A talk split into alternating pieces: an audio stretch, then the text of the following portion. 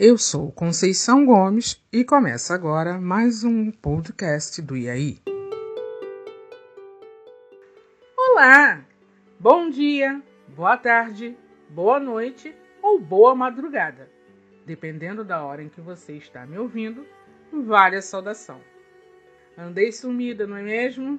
Mas já estou de volta. Zapeando pela internet, me deparei com a abertura da novela A Escrava Isaura, de 1976. A abertura me fez viajar no tempo. Saboreei momentos nostálgicos deliciosos de minha infância. Entretanto, o que me inspirou para este episódio foi a costumeira certeza da desinformação popular, ou a estratégia de negação velada instituída pelo pátrio poder. Os mais novinhos podem até não ter noção de quem foi Debret, Jean-Baptiste Debret. Porém, se googlarem sobre a novela, verão a abertura da qual estou falando e perceberão que as imagens da abertura são quadros de Debret. Debret foi um pintor francês que muito se valeu do momento de liderança do imperador Napoleão Bonaparte. O retratou em vários momentos. Tinha-o como um verdadeiro mecenas, pois seu apoio e financiamento disseminou a arte neoclássica na França de então.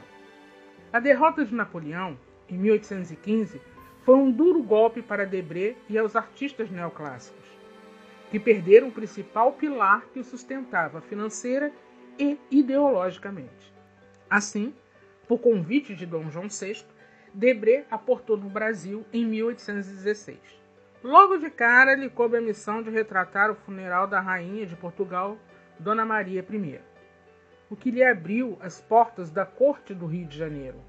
Daí a se tornar professor da Academia Imperial de Belas Artes e diretor dela algum tempo depois.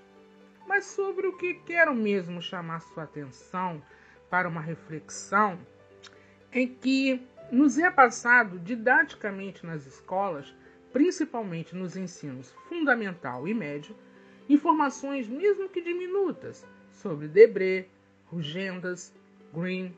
Atenção, estou falando do pintor alemão Johann Georg Grimm e não dos irmãos Grimm da série americana, ok?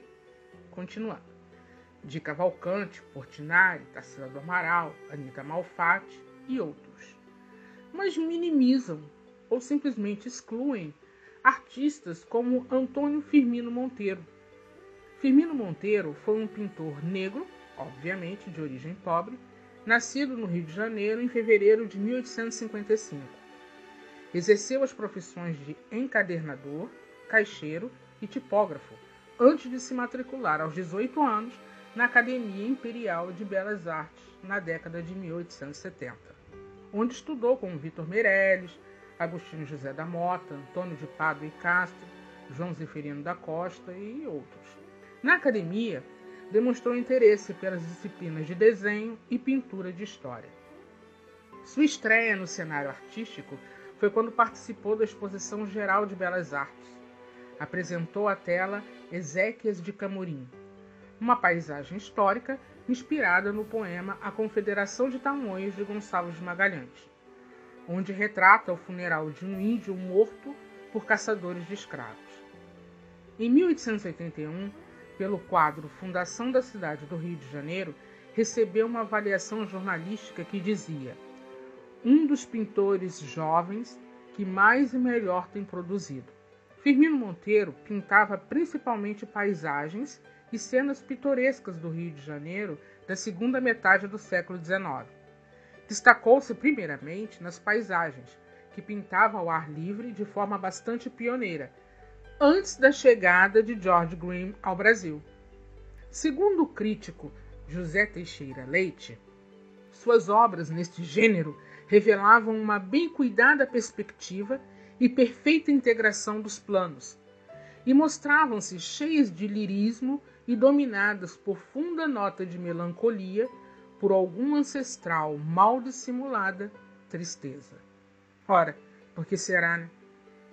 Quando reflito sobre essa crítica, imagino Firmino com a mesma inquietude e frustração de Donald Walbridge Shirley, ou como era mais conhecido, Dom Shirley. Um pianista clássico que teve um momento de sua vida retratado no filme Green Book, no período em que ele fez uma turnê pelo sul dos Estados Unidos na década de 1960. Período em que a segregação nos Estados Unidos era ferrenha, principalmente no sul do país. Numa cena, interpretada por Mahershala Ali, Shirley diz ao seu motorista que ele não tem um lugar no mundo, que não se encaixa em lugar nenhum, pois entra no mundo dos brancos tranquilamente, mas não é aceito como indivíduo por eles. É apenas um negro que toca muito bem. E aos olhos dos negros também não é aceito, por sua educação refinada e por frequentar o mundo dos brancos. Acredito que essa melancolia e tristeza citada por José Teixeira Leite seja fundamentada neste mesmo sentimento que, talvez, assombrava os pensamentos de Firmino Monteiro, como a Dom Shirley. No final de sua vida, dedicou-se à pintura religiosa e histórica, gênero no qual não obteve grande reconhecimento, o que Gonzaga Duque e José Teixeira Leite atribuíram a um estudo imperfeito da anatomia humana. Contudo, para Karen Magrablin, suas telas históricas tinham um olhar inovador sobre os sujeitos históricos, retratando o protagonismo de pessoas comuns, sem a pompa idealizada comum ao gênero. Gosto dessa visão de Karen. Me faz concluir que Firmino passou a retratar a realidade sem filtros, hoje tão necessário no Instagram. A realidade não é perfeita, e é justamente a sua imperfeição que produz e traduz a beleza no que se vê. Por fim, o município de Niterói chegou a encomendar uma tela sobre a abolição da escravidão a Firmino, o que não foi possível, porque ele faleceu antes, em julho de 1888, aos 33 anos de idade.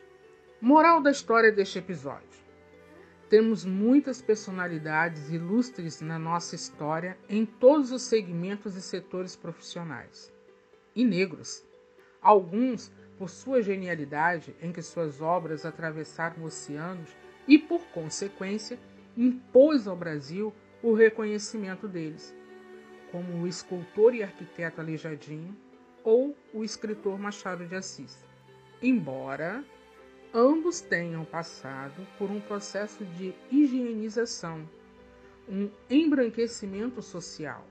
Foram retratados em livros e filmes como pretos de pele mais clara, como se isso os tornassem mais dignos para fazer parte da sociedade. Aliás, esse é um tema que vale outro episódio exclusivo: embranquecimento e colorismo. Resumindo, Antônio Firmino Monteiro foi um pintor negro da época do Brasil Império. Não pintou Mona Lisa e nem o Abapuru. Todavia, por um período, suas obras foram analisadas e confrontadas com as do alemão Grimm. Pergunto: por que não contar histórias de negros bem-sucedidos na escola? Por que o MEC insiste num modelo didático de contar a história do Brasil em que mostra negros e índios apenas como escravizados e excluídos de protagonismos sociais importantes na nossa formação como nação? A internet nos permite esta liberdade de conhecimento. Então procure-os, informe-se, divulgue esses notórios ilustres, saiba mais sobre você e sua história além dos muros da escola. Valorize o que é nosso. Hoje eu fico por aqui, uma beijoca carinhosa e até a próxima!